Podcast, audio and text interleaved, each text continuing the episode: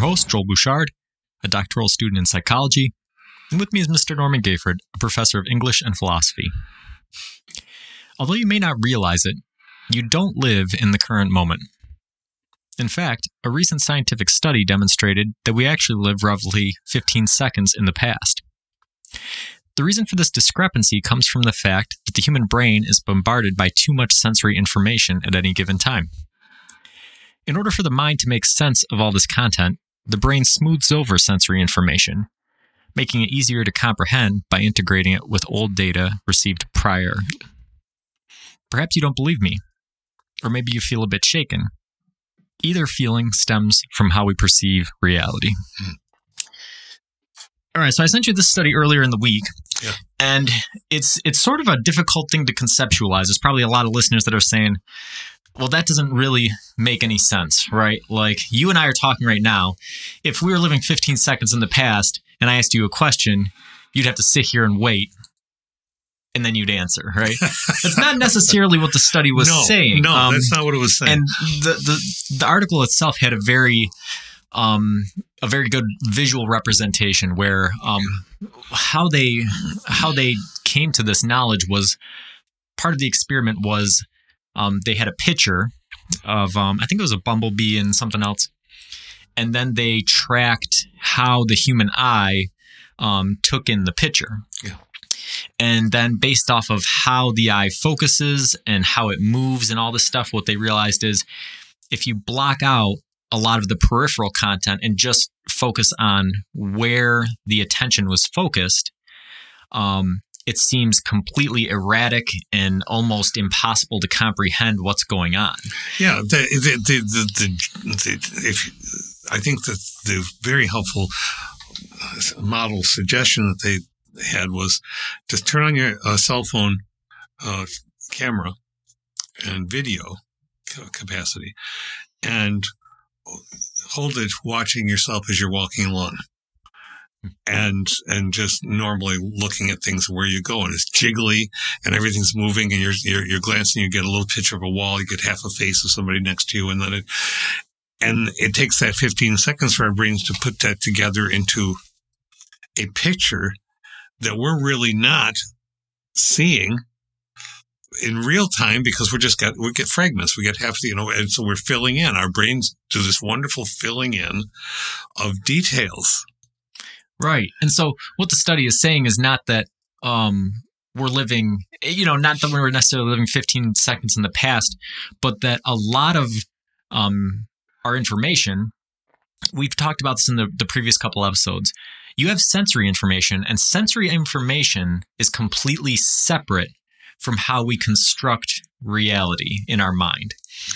Um, so, what the study is saying is the sensory information and then how we're integrating it, the integration isn't using all of that sensory information. It's using a very little bit of the sensory information, but then it's pulling on sensory information from the previous 15 seconds in order to fill in these gaps and create a cohesive picture. It's weaving a tapestry of reality yes um, and it's it's not doing it with the information that you're processing in that moment. It's using it with information that you're processing in the past several moments. And yes, and th- and you're explaining that well, and and and and extending that. We have to realize we're not talking about a static moment.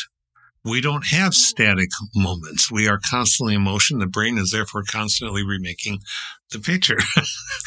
it, it's really fascinating because it does connect with phenomenology, uh, with with how how we actually as you say, construct. The word construct is important to linger on. We build, we make what we're seeing. Hmm. The, the capacities of our own senses, our own machine, if you want to call us a meat machine. I don't like that term, but I know people use that. All right. Whatever else we may be, we are a package of of senses. And so we are constantly making this picture from all these tidbits of data that are just uh, clearly not accurate. I mean, if you if we stood on the uh, uh, out in the front of your house in, in the mountainous snow and and took one glance from left to right and then one glance from right to left and then quizzed each other on what we saw we probably would not list all the same things Yeah.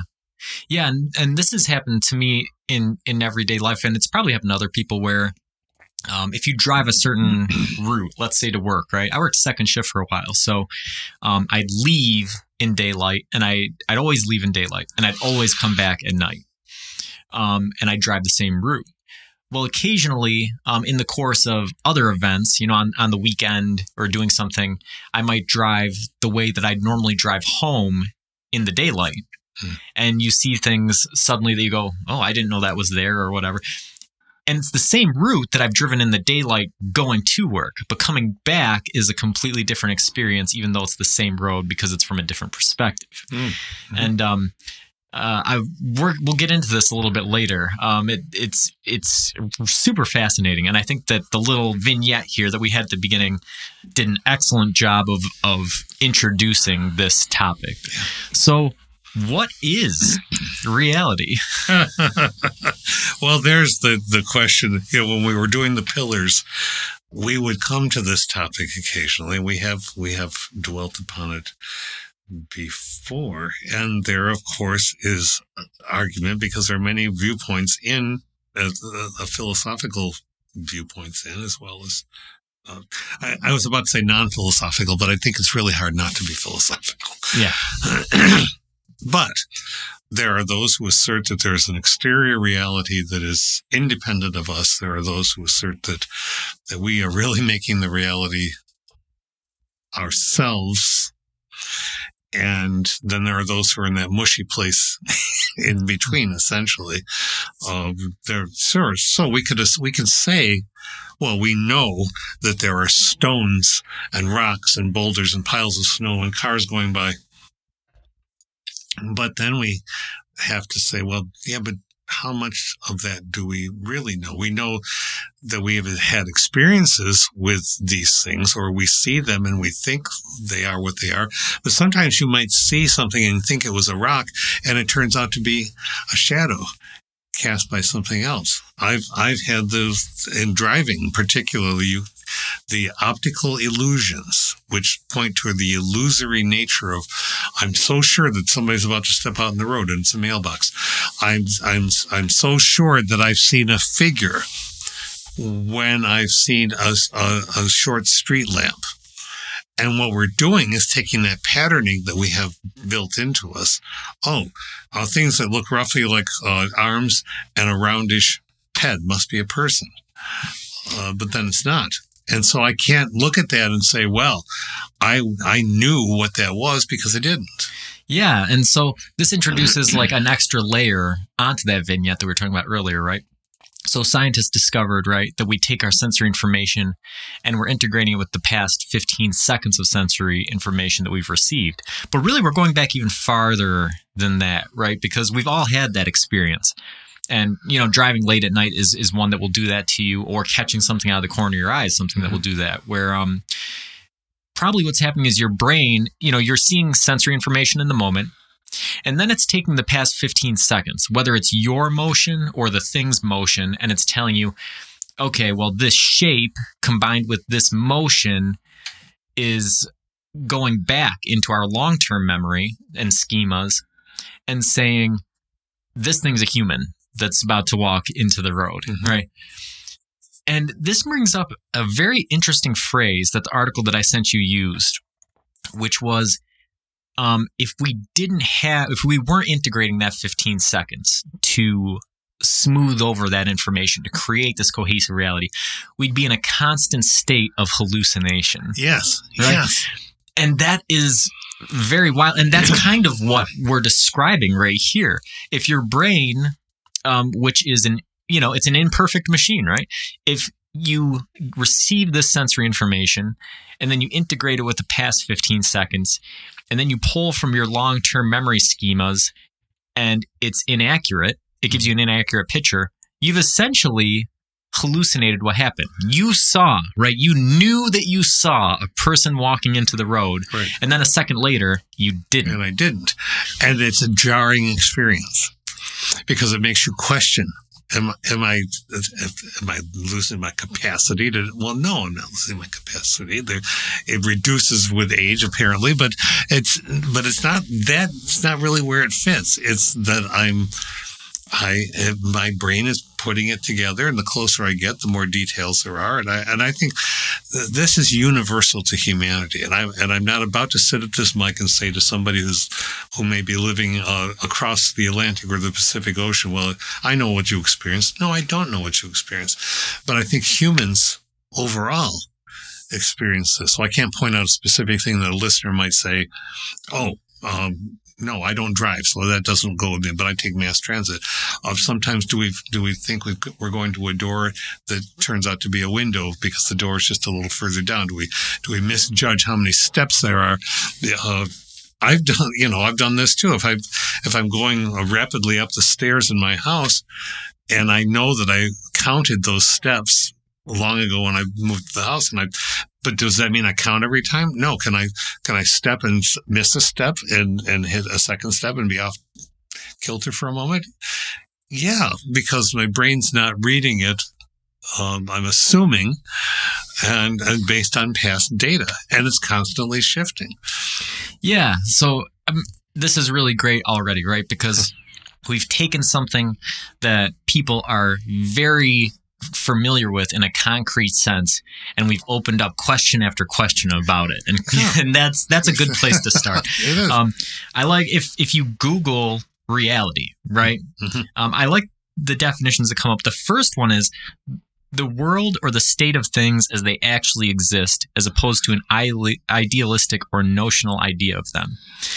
To me that one um, is a little bit arrogant yeah, yeah, it, it has that. Yeah. um, the second one is I like. It says the state or quality of having existence or substance, which is another interesting one. By the way, if you just Google reality, your your results might be different from mine based off of your your algorithms and whatnot. But the first thing that pops up is what to watch under reality TV, which is an entirely other fascinating topic. Well, and which isn't reality. right, exactly, And, and it makes a case for, because it makes says that up front. It's pretending to be reality, but it isn't because it's still curated. And now we're using reality in a different sense, right? because it is technically reality TV. Like, well, you know, there's people out there in real life that are that are doing this, but the content or what's trying to be portrayed um, is in some ways a facade. Um, so yeah, again, here we go, um, giving you peeks down different rabbit holes than I think we're going to explore over the next Yeah. several um, minutes. But we'll start in the beginning with the general concepts before we get down some of these rabbit holes. Yeah. And I think that these definitions really give us a keen insight into the next question I'll ask. So, Mm-hmm. with that first definition, the world or the state of things as they actually exist, as opposed to an idealistic or notional idea of them. Yeah, yeah. Well, that's presupposing. It So the next question would be I think the one that we have to start with is is there really something at all? Right? And this is a question that we've explored over the past several and it still keeps coming back. It comes back not because we're trying to harp away at it and kill it dead by talking over talking because you really can't. Does something exist? Well, that causes one to have to define the word something. Now, this this very process, I'm going to take an aside and say, in in the culture in which we're living in the United States, at least, you can have people automatically saying, "All right, I, I, I can already I hear this in the back of my head. You're an elitist. You're trying to be you're trying to question everything. And questioning everything, you're taking away this the stability of of of our life. We know there are things, there are things. There's the table, there's the chair, and just leave it alone." No. yeah, I think I think there's a funny a funny comic where um it's uh, you know I forget what who the philosopher in question was, but it says if you hit him in the head with a rock, he'd he'd know that it was right. real, right? Yeah. Um, and you know that's it's that's not something to be taken lightly, right? Um, but at the same time, with the concepts that we've explored, um, talking about epistemology and ontology and some of these other things. And even with the examples that we've provided thus far in this episode, right? Mm. If you've gotten this far and you're not having some sort of question about reality, Yeah. well, you probably haven't got this far. You probably turned off the podcast. If you're still listening, you probably have some sort of question about, well, what is reality? And that question, if you follow it down a Socratic trail, is going to be, well, is there is there a reality? Well, this is and and so um, one of the current philosophers, Raymond Tallis, uh, writes very interesting books uh, about um, perception. And his most recent one that I'm aware of, uh, he, he talks about the philosophy of perception begins usually with the argument from illusion. And, and, and so, uh, and that encompasses the idea of hallucination, but hallucination and illusion are not the same, same things. So he says we can have experiences of objects. So the stone you just mentioned or the table or, or but we can have experiences of objects that aren't there.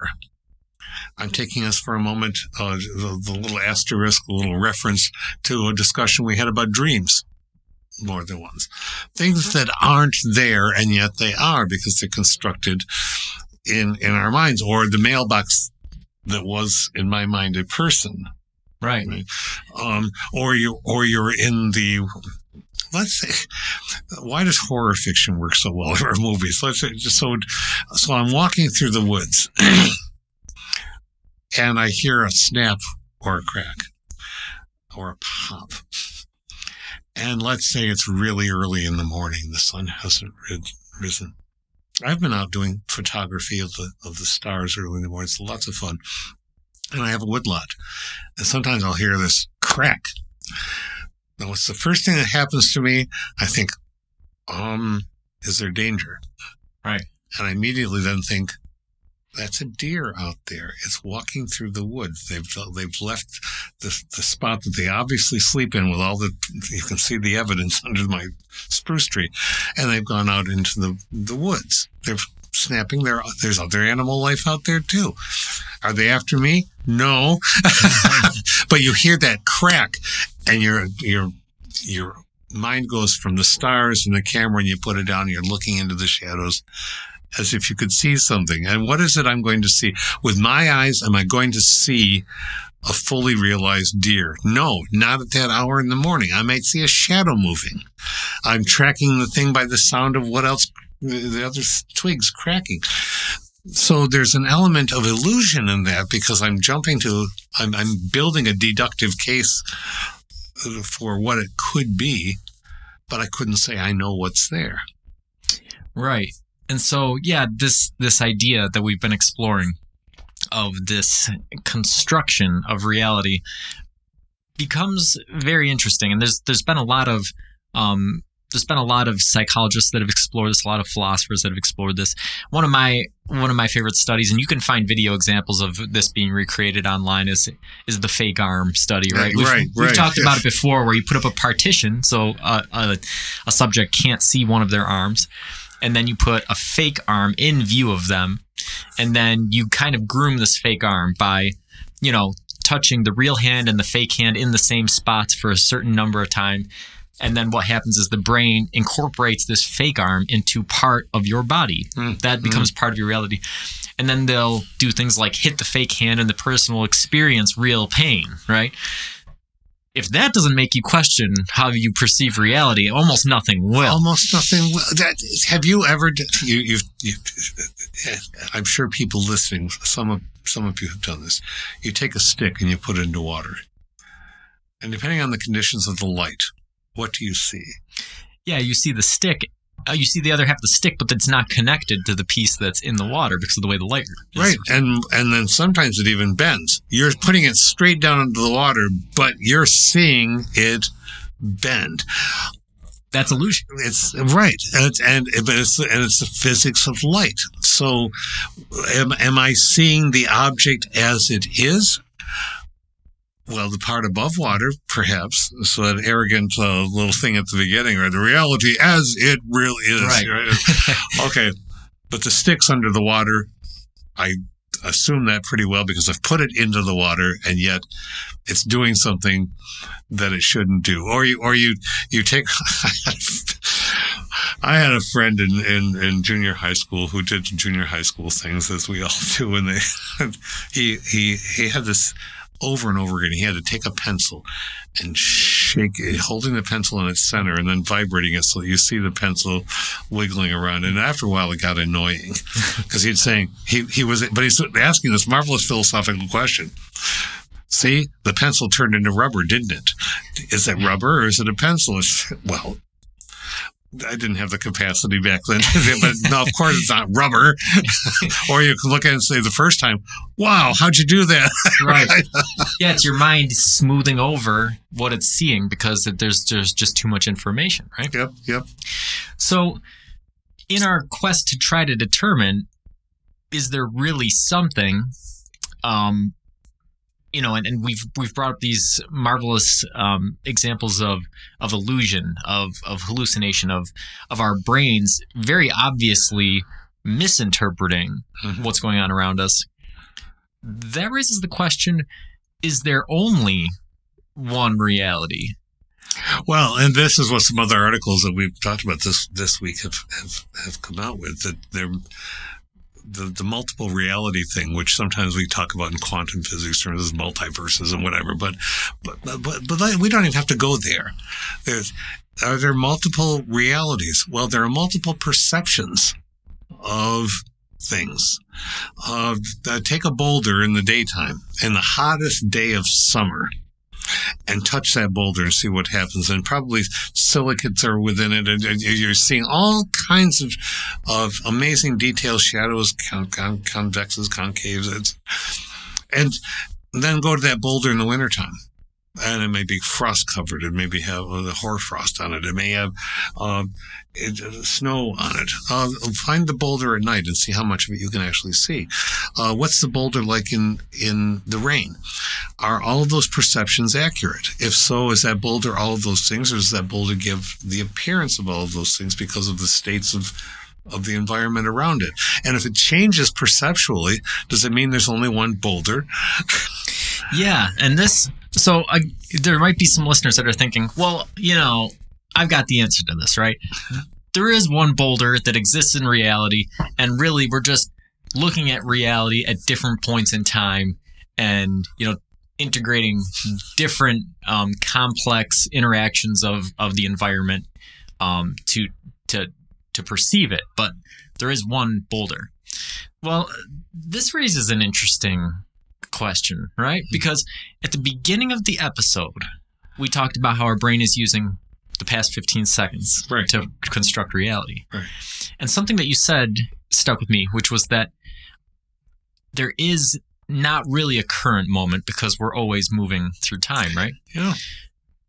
The interesting thing, right, if you look at physics, is that if you zoom out far enough, and we have plenty of, you know, observational evidence to show this, special relativity and things, there is no distinction between space and time. Space and time are one one thing.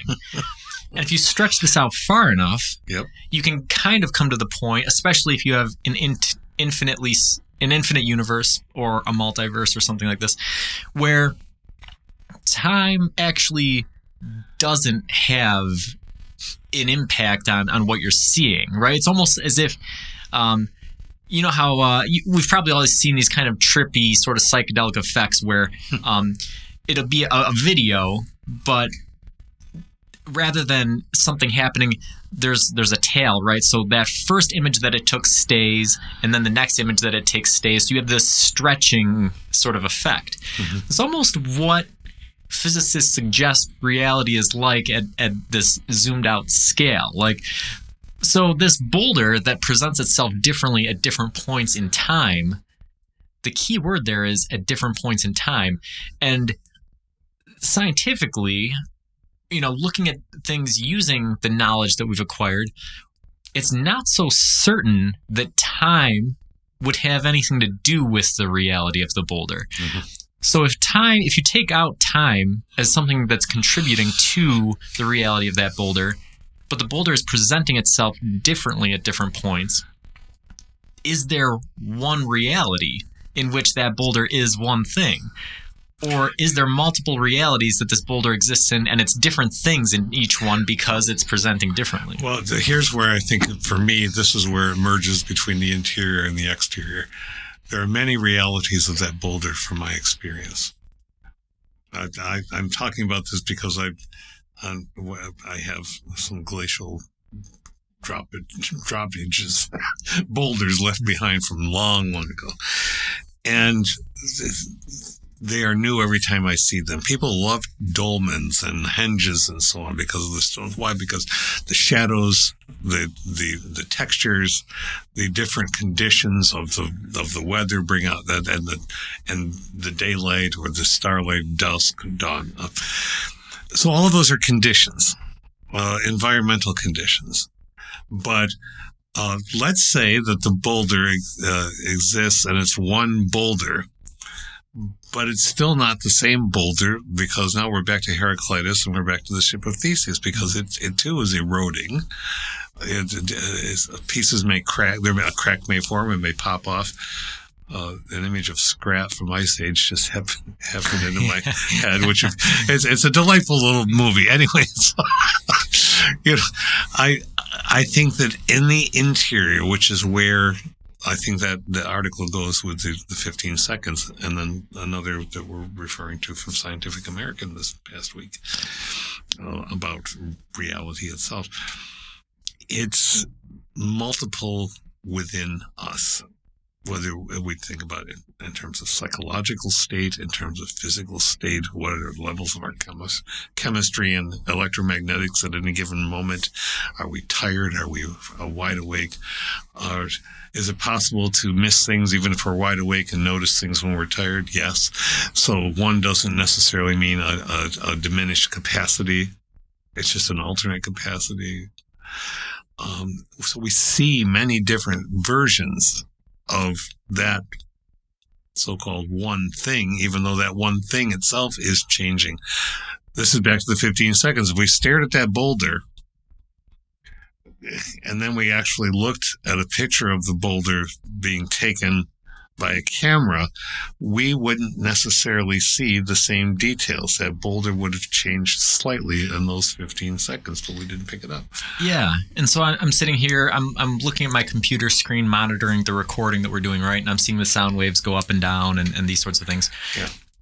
My brain is integrating all that information to create a sound wave, to create a timer, so I can ma- see how much time we've spent all these things. But in quote unquote reality, what I'm looking at is just uh, an amalgamation of thousands of tiny little lights that are flashing one of three colors a red, a green, or a yellow in, in various combinations in order to create shapes, right? But my brain doesn't see that. I don't see thousands of little lights that have no relationship to each other. It creates this cohesive whole. So is the reality what I'm seeing on the screen, or is the reality what's happening at, at this microscopic level?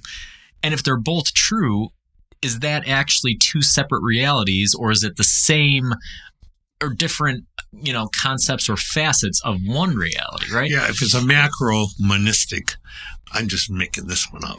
if it's a macro monistic reality that would encompass all of the changes,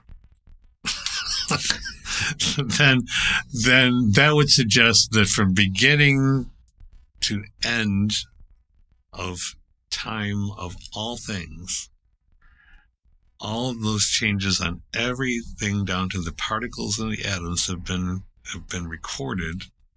Well, how are they how are they recorded? Something you know. Yeah.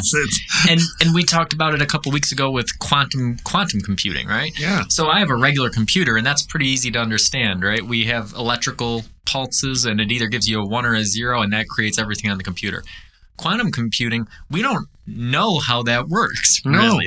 no. and we we you know we got this huge accolades for having 99% accuracy, which is completely unacceptable in traditional computing. So there's all these things going on.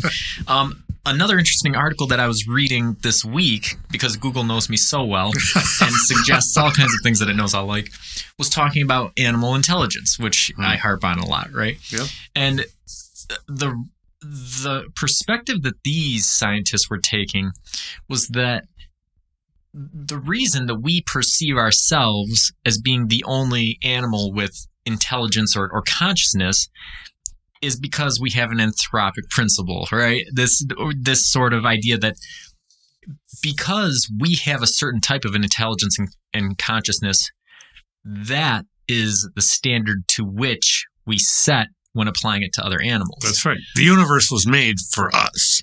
right. But in, in, in that reality, view. yeah.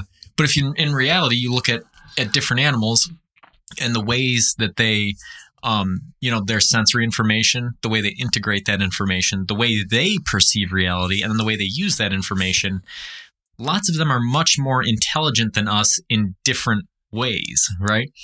And so their conception of reality, um, uh, an interesting one to me is that there was a fascinating um, episode on Netflix. I can't remember what it was called. I've talked about it before though, but it shows you representative samples of of the world through different creatures' eyes. Right? Yes, yes, yes, yes. And um, you know, the fascinating things, a mantis shrimp and, and a hawk and all these different things.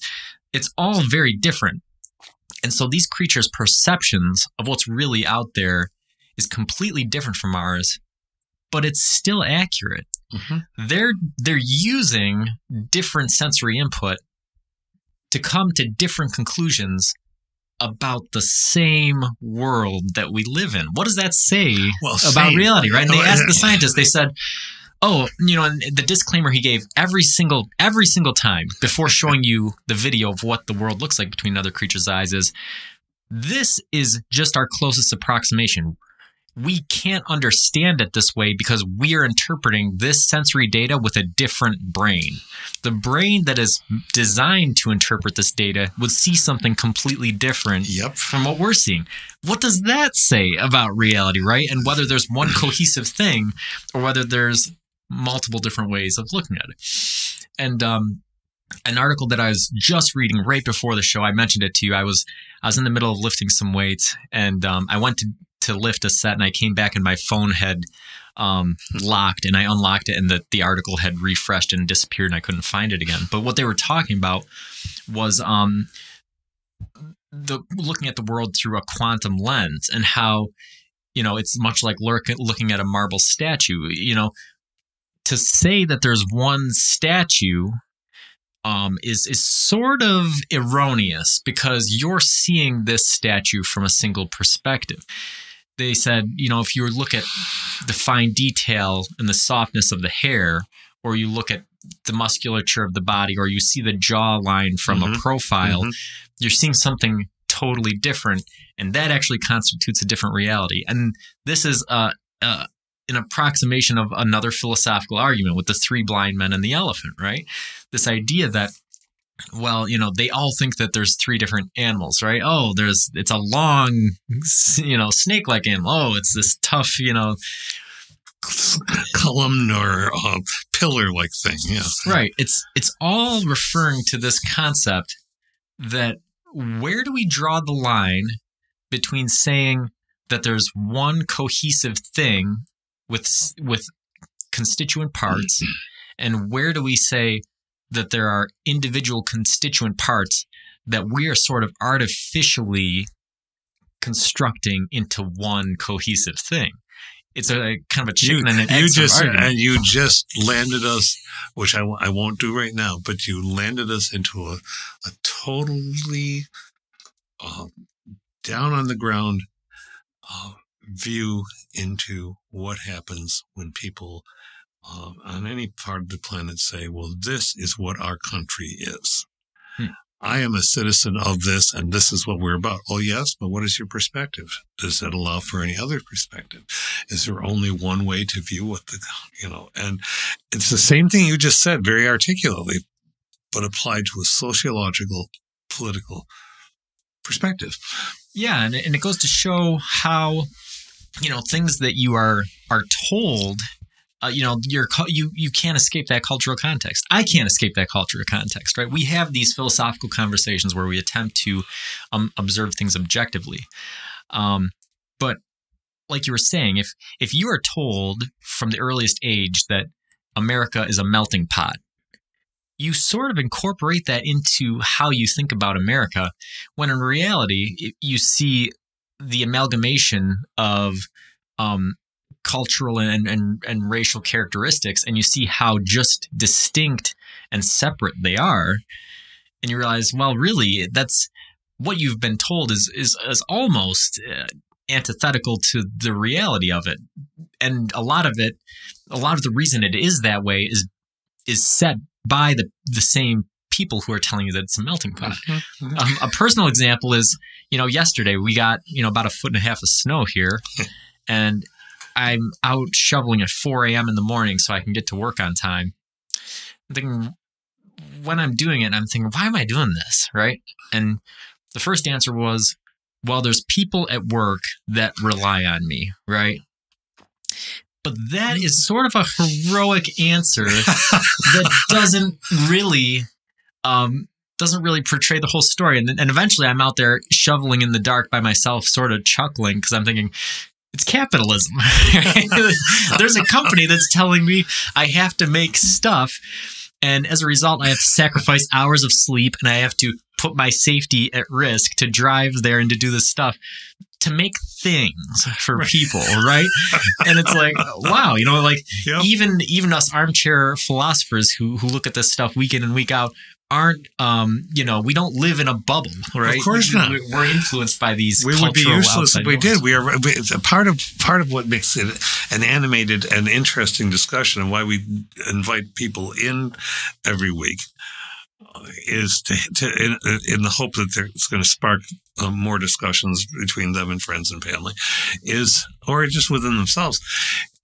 That, that that's what we do. We do not live in a bubble. Well or do we? that's, that's a, if, if space time gives, uh, never mind, I won't do that right now. If, if, but, but a bubble, what does a bubble imply? Bubbles are pretty fragile. Yeah, you know what? Yeah, let's well, let's go there then, right? What if I ask the question, what exists outside of reality? Is that a question that makes sense? It is a question that makes sense if we go to a couple spots. One of them, if we acknowledge that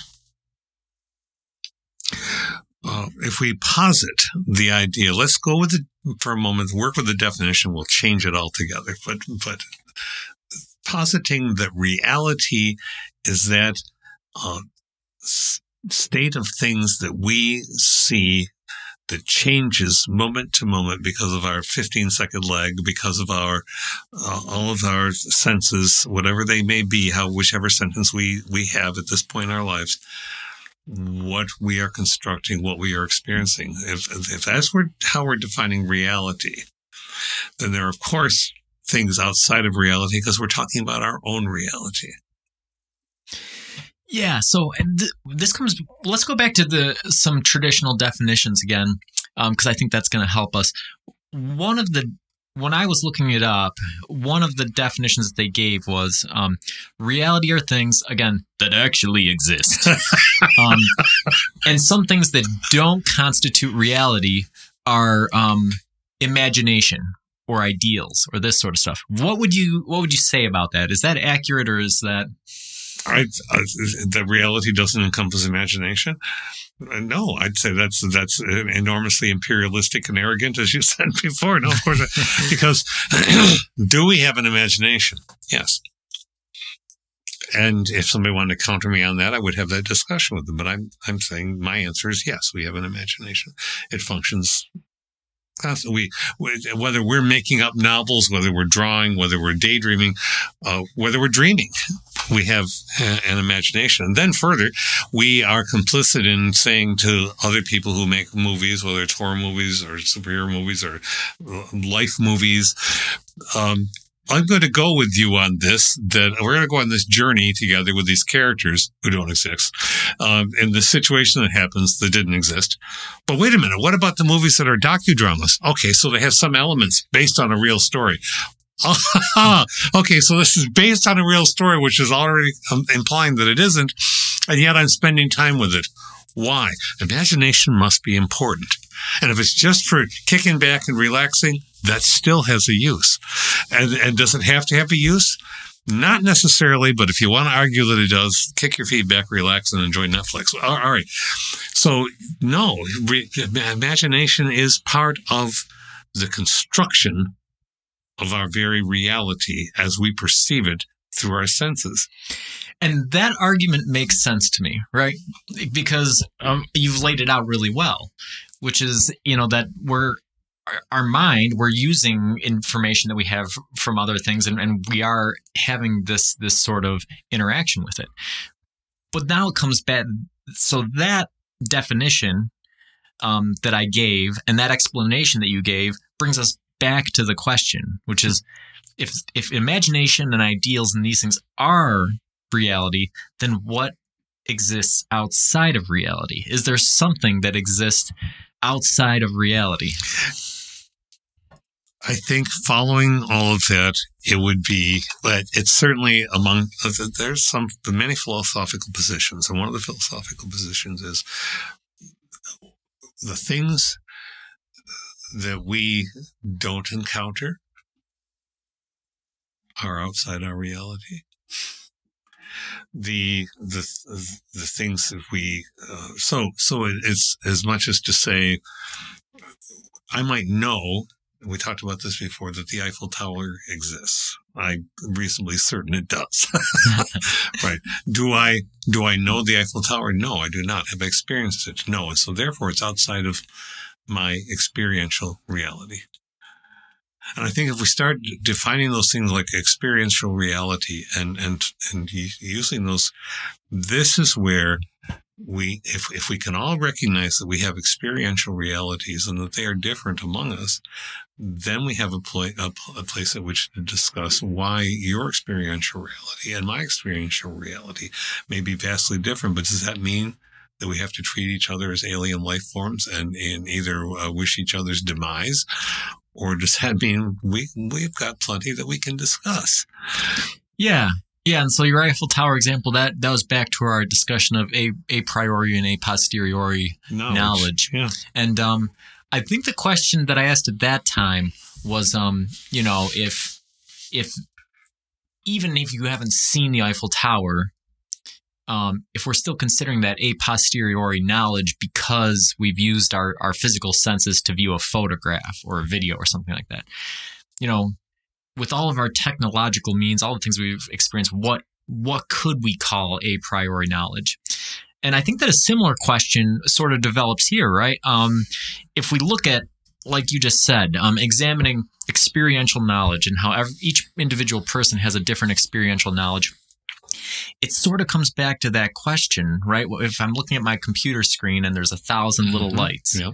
but there's one cohesive whole, are those thousand little lights, or is that every individual person's experiential reality? Um, is that reality?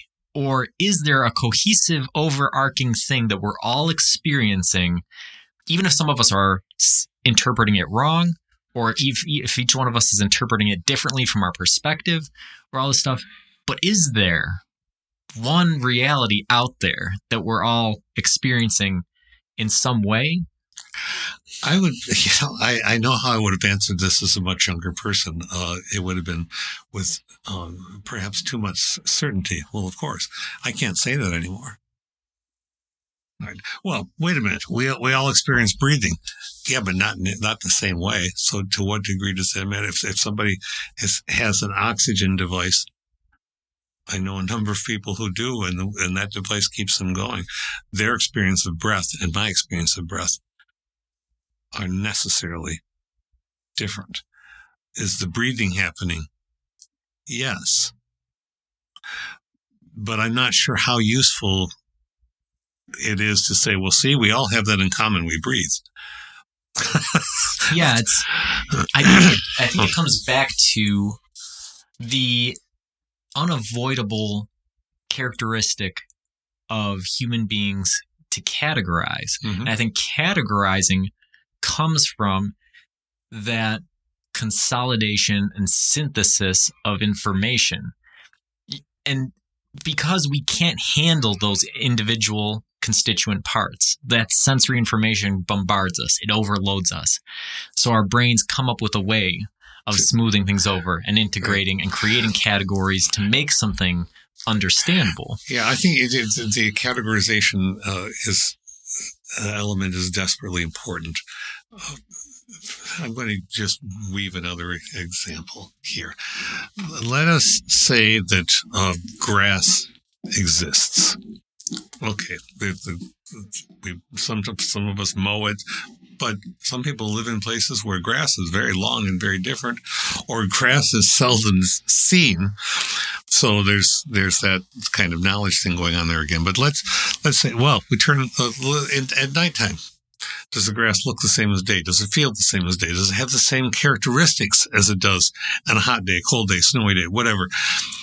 And so to say grass exists can be useful as a touch point for a discussion that pulls the different perceptions together.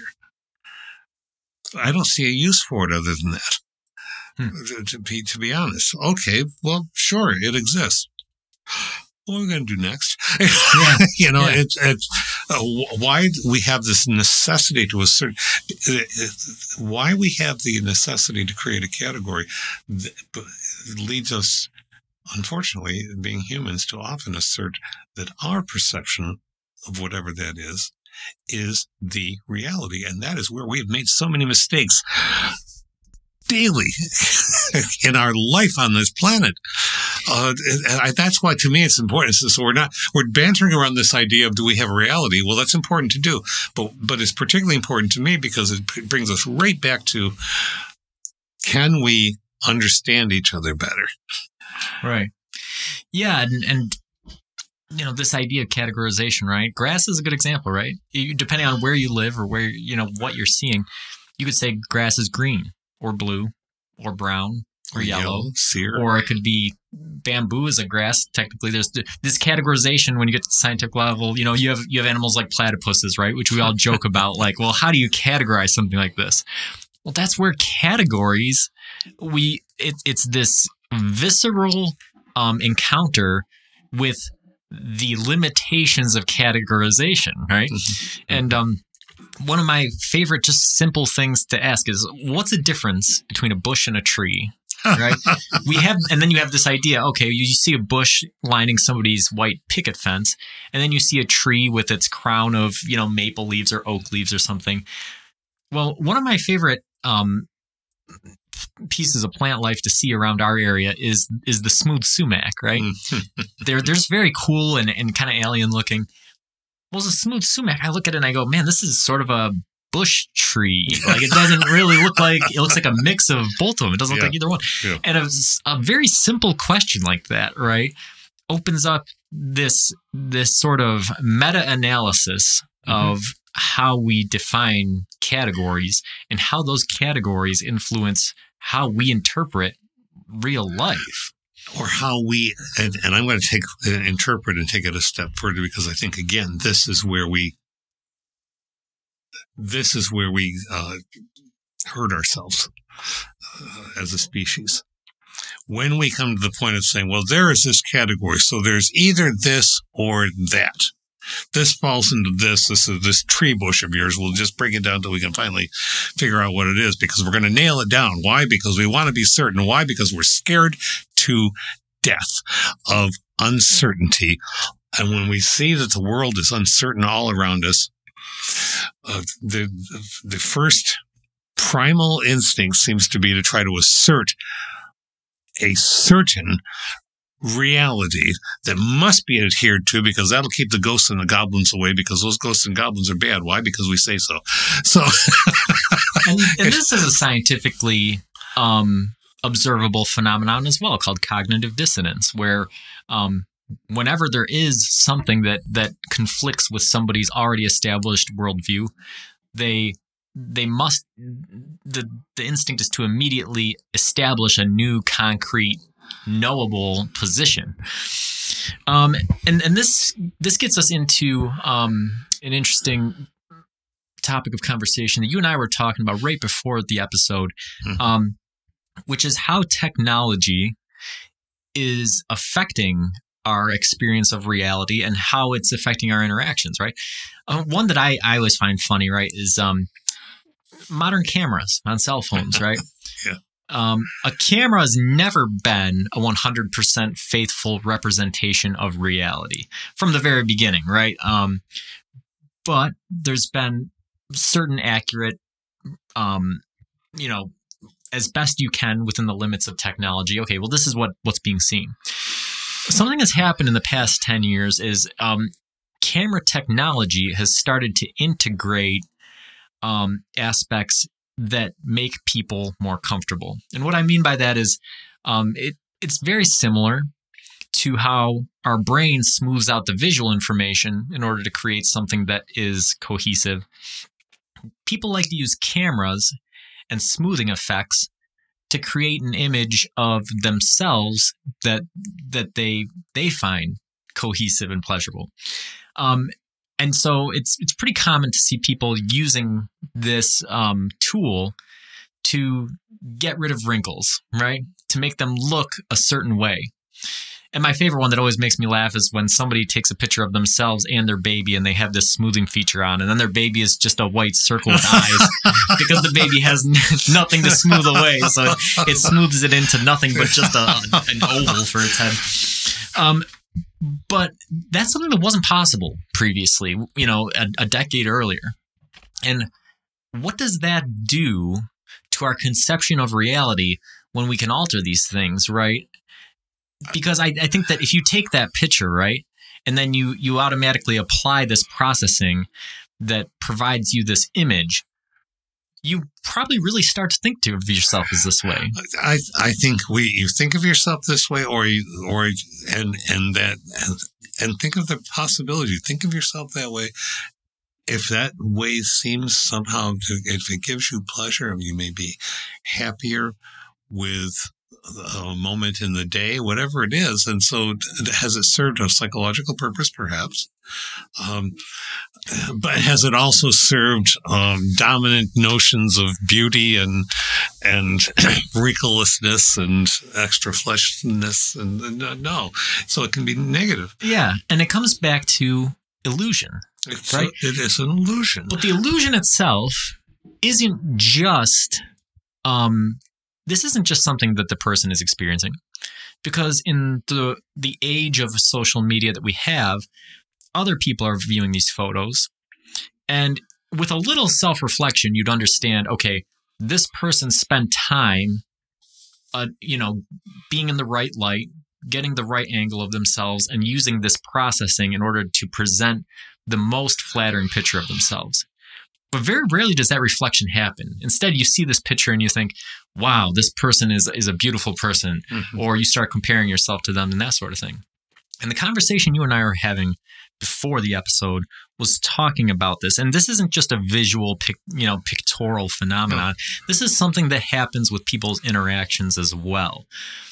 People, um, and again, this is this isn't just the realm of philosophy. This is science. People represent themselves and they act in ways and they communicate in ways that are vastly different in an electronic format than they do in real life. Hmm.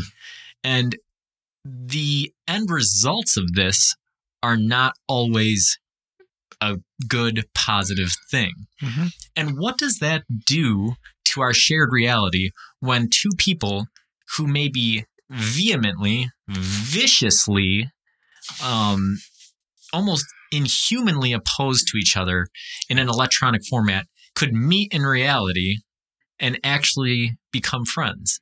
Yeah. And you and I provided back and forth scenarios um, that I've I've witnessed in real life, and um, you know that that you saw on, on an upcoming on an upcoming Super Bowl ad, right? Yeah, yeah. And, and I've certainly seen it happen in a in a classroom. I mean, this is when classrooms are at, I think, at their high functioning moment. But you know what? It rec- that, that when you're con- when you're dealing with the idea of reality and illusion and perceptions, you are in a place where you're. It's a discomforting it's an uncomfortable zone. It's always uncomfortable for people to say, I may have been wrong. It's so much easier to say, I'm right. I'm right all the time. You're wrong. You're the villain. I'm the hero. That, yeah, but that's so boring. I'm, I'm not always right. And I am often wrong. I'm certainly not absolutely right. Perfectionism, for the most part, doesn't exist. Uh, it, people aim for it, but perfection itself as a, as a as an overall, by its own definition, concept, not. We may think of people in our lives about as perfect as they could be, and that's that's different. That's our emotional take. So perfectionism can be very negative. Perfectionism is kind of idealism.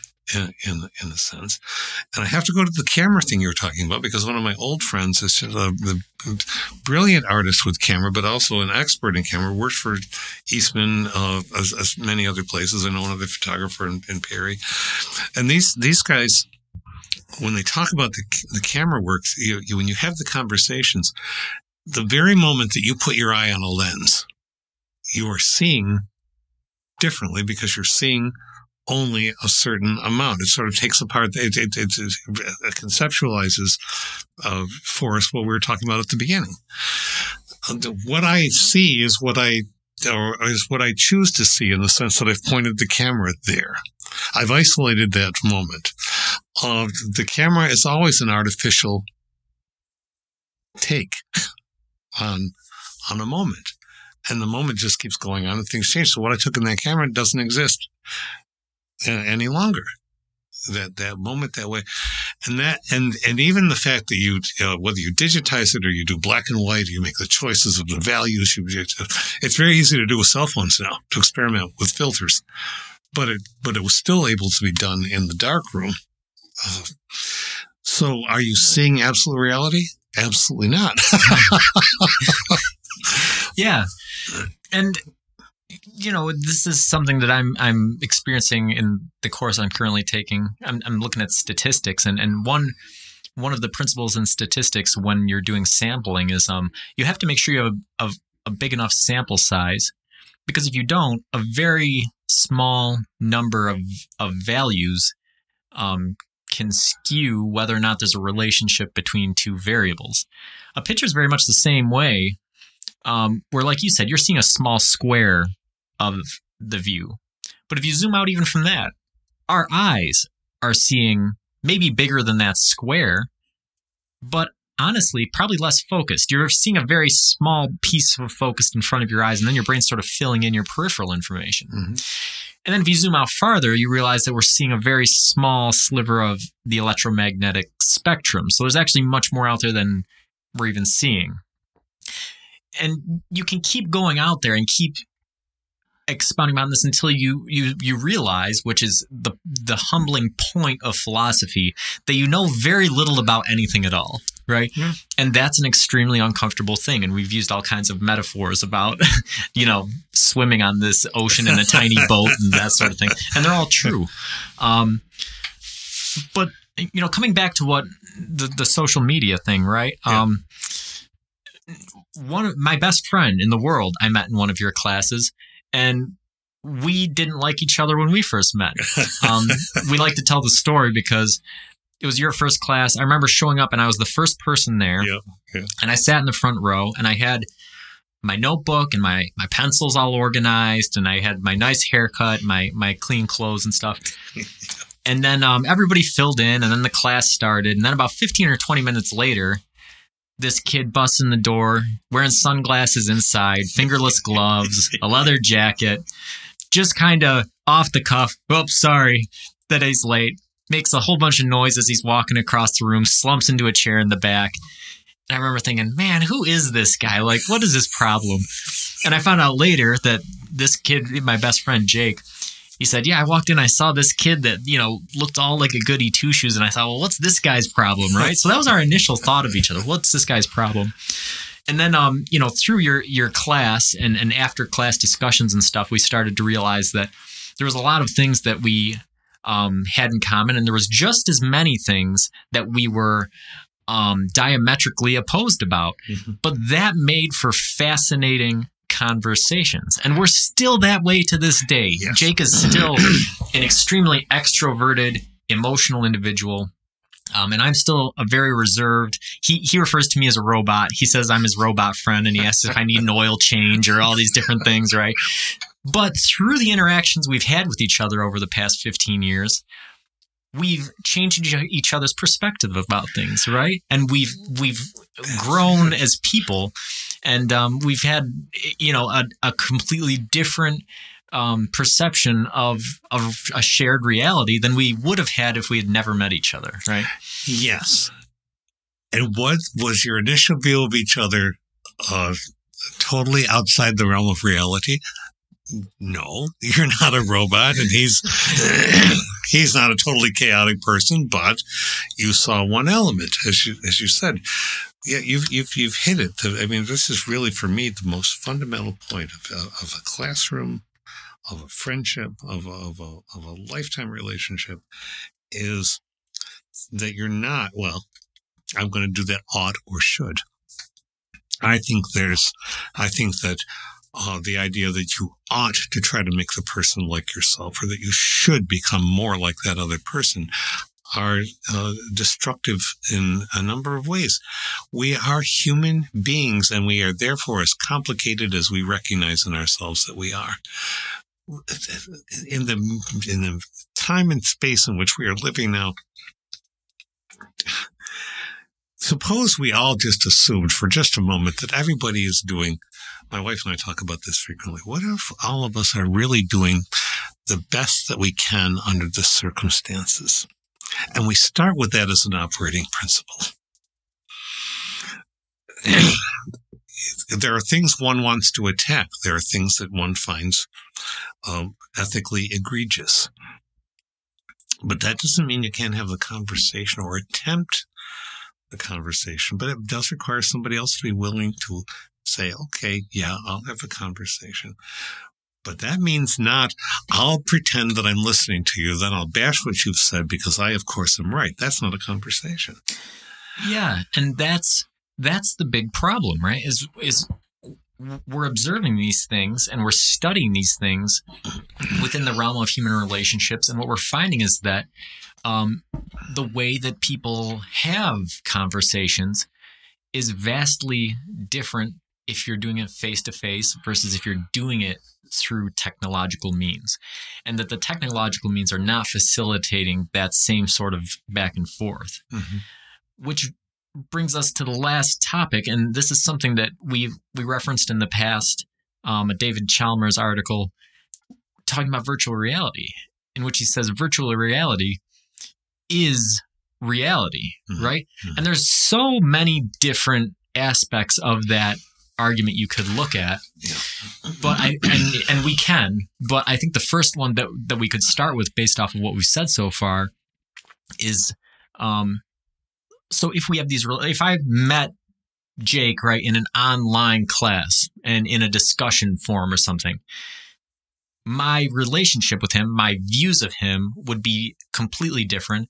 And the way in which we interacted when we had differences of opinion might have led to a different relationship and a completely different outcome. And so when you look at this happening on a societal level, on a global level, and you see that the the way things are going, the way pe human interaction is changing, just because it's happening technologically or in virtual reality doesn't change the fact that this is kind of what our shared reality is, right? Mhm. and that Mhm. was sort of that's i mean i don't think i don't know that chalmers referred to that in his article he was he was taking a different view but maybe we can start going into that view a little bit Yeah. um you want to you want to add anything to that part of if I, I know we were the article was a few weeks ago so we're, we're reaching well, I'm. I'm, uh, I think that the the essence of it is to once again come to. I think we can't stop trying to define the word reality. We say virtual reality. Well, what are we saying? A reality that sort of exists? Are we saying a reality that is parallel to our own? Or are we saying a reality that is created through the filter of technology? Uh, uh, and I think Chalmers was, explores all of those things, but I, but the necessity of calling it reality instead of just virtual uh, suggests that there is a larger reality that encompasses all the different smaller ones. And it comes back to um you know the whole episode like we we still can't define reality even after this whole hour and 5 minutes. Yeah, but right? I want to hear because, you do that stodgy one again just because you know it really exist. Because really uh, reality TV should be called virtual reality TV, right? That's that would probably be more accurate. But virtual reality, um, there's probably I'm probably not wrong in saying Chalmers would agree with you and I when he says that imagination and and idealism and these sorts of things don't exist outside of reality like that other description that I was talking about said. Yes, they yes. are an integral part of our reality because if they weren't then sure virtual reality would be wouldn't be reality. It would just be a sensory bombardment, and our our brain is is developing um, something that makes sense, but it's not really out there. Yeah. But as we just discussed over the past 15, 20 minutes, the way that people interact with each other and the way that they develop opinions and the way that they think and the reality that they construct is different because of this virtual environment. Therefore, it is reality. It yes, is it is. and and that's why the that's why the words are important. The reality is being created by the words. He has a, a essentially he's postulating a new branch of philosophy. He calls it techno philosophy. Hmm. And and techno philosophy uh, applies itself to the to the idea of how the mediation of technology alters how we see things or how we experience things. But and and and he he does it uh, amazingly. We'll talk more about Chalmers. There's much to talk about, including his his newest book. But you know, I, I, I am also have been partly through my teaching and training has been to, to, to think of that as okay, an invitation to look at how all tools alter the way or mediate the way that we communicate. Suppose you, uh, well, you're not suppose, I mean, you're a, a musician. My father is a mechanic. My father sees the world of tools in a very specific sub- subset and how, but my relationship with him growing up was often mitigated by or mediated by the degree to which I felt competent or not about those tools. So the tools become uh, perhaps a conversational way into more relationship with or or a way of keeping me out not not his fault but my self perception of not being able to be competent with these things. We're talking about, you know, the, how we, we can limit ourselves with our own self perceptions. Yeah. Uh, That's a really fascinating take on it, and it's funny because I was just reading an article about this earlier. Um, it had a, there was a there was a really flashy title said, "Who is the smartest person to ever live?" Right? A mirror, mirror on the wall. Right. and so you know, again, you, it's using kind of a, a shallow headline you, to, my queen, to explore some deep concepts, right? And so what they got into was, well, is there a difference between intelligence and, and being smart and how do we define these things? And and what the author ended up coming down to is in their view they said Isaac Newton was was the smartest person to ever live. And the reason they gave was um, not just um, his intelligence and the ability of proficiency that he was able to achieve but the breadth of that knowledge right? Mm, so mm-hmm. it, in their view being an excellent mechanic is is fine and good right but if you're just an excellent mechanic, right, it might limit the way that you can interact with new ideas and people with different backgrounds. And, um, you know, Isaac Newton, uh, you know, I, I, think Da Vinci would probably also be a worthy competitor, but it's for the same reasons, right? You look at both of these guys and you see um, the achievements that they had in, in mathematics and in the visual arts and in, in inventions mm-hmm. and mm-hmm. physics and, and these different things. And what you realize is that their their intelligence and, and the way they're able to apply that to a breadth of different ideas um, provided them with a, a, numerous amount of tools with which to engage not only in um, a shared reality but with other people who had different realities and backgrounds. The word for this is a polymath. A polymath is somebody who's really good at many things. Mm-hmm. and these folks that you're describing were, were polymaths. And part of the being good at many things means you are, as you're, you're going to see things from a variety of angles. Therefore, you're going to see a variety of perceptions, all of which put together can create a larger whole. You know, the, the, the whole is more than the sum of its parts. Would perhaps be a very layperson kind of uh, conceptualization of reality. Yeah. There are all these smaller things, but somehow there's this bigger whole that is bigger than all those small things together. Right. So our, our conception of why we consider these guys to be so smart is because they might be the blind man holding the elephant's trunk, but then they walk down the rest of the elephant and they realize that there's something bigger there. They are all six blind men together. Mm-hmm. Right. and, you know, it's, are they ever going to, I mean, it, does that you ever going to have a full conception of reality? No. But again, it's an encapsulation of what we're trying to do as philosophers and what we're trying right. to do as, as people and trying to look at things objectively. And, you know, even if we know that objective view isn't true, maybe trying to immerse ourselves in the subjectivity of other people and look at their experiences and walk all the way around the statue and see as much as there is to see, even if we'll never see the top of the head or the bottom of the feet or something, and we'll never know if it's hollow or solid or something, to get as much perspective as we can on what reality is and how other people view it and, and what's really out there. Mm-hmm. And it's a fascinating subject. And this is one of our longest episodes, and really all we did was just ask questions. You know, well, well, but it's it's been a lot of fun, and I'm sure we're going to continue to talk about it in the future. So until next time, keep on.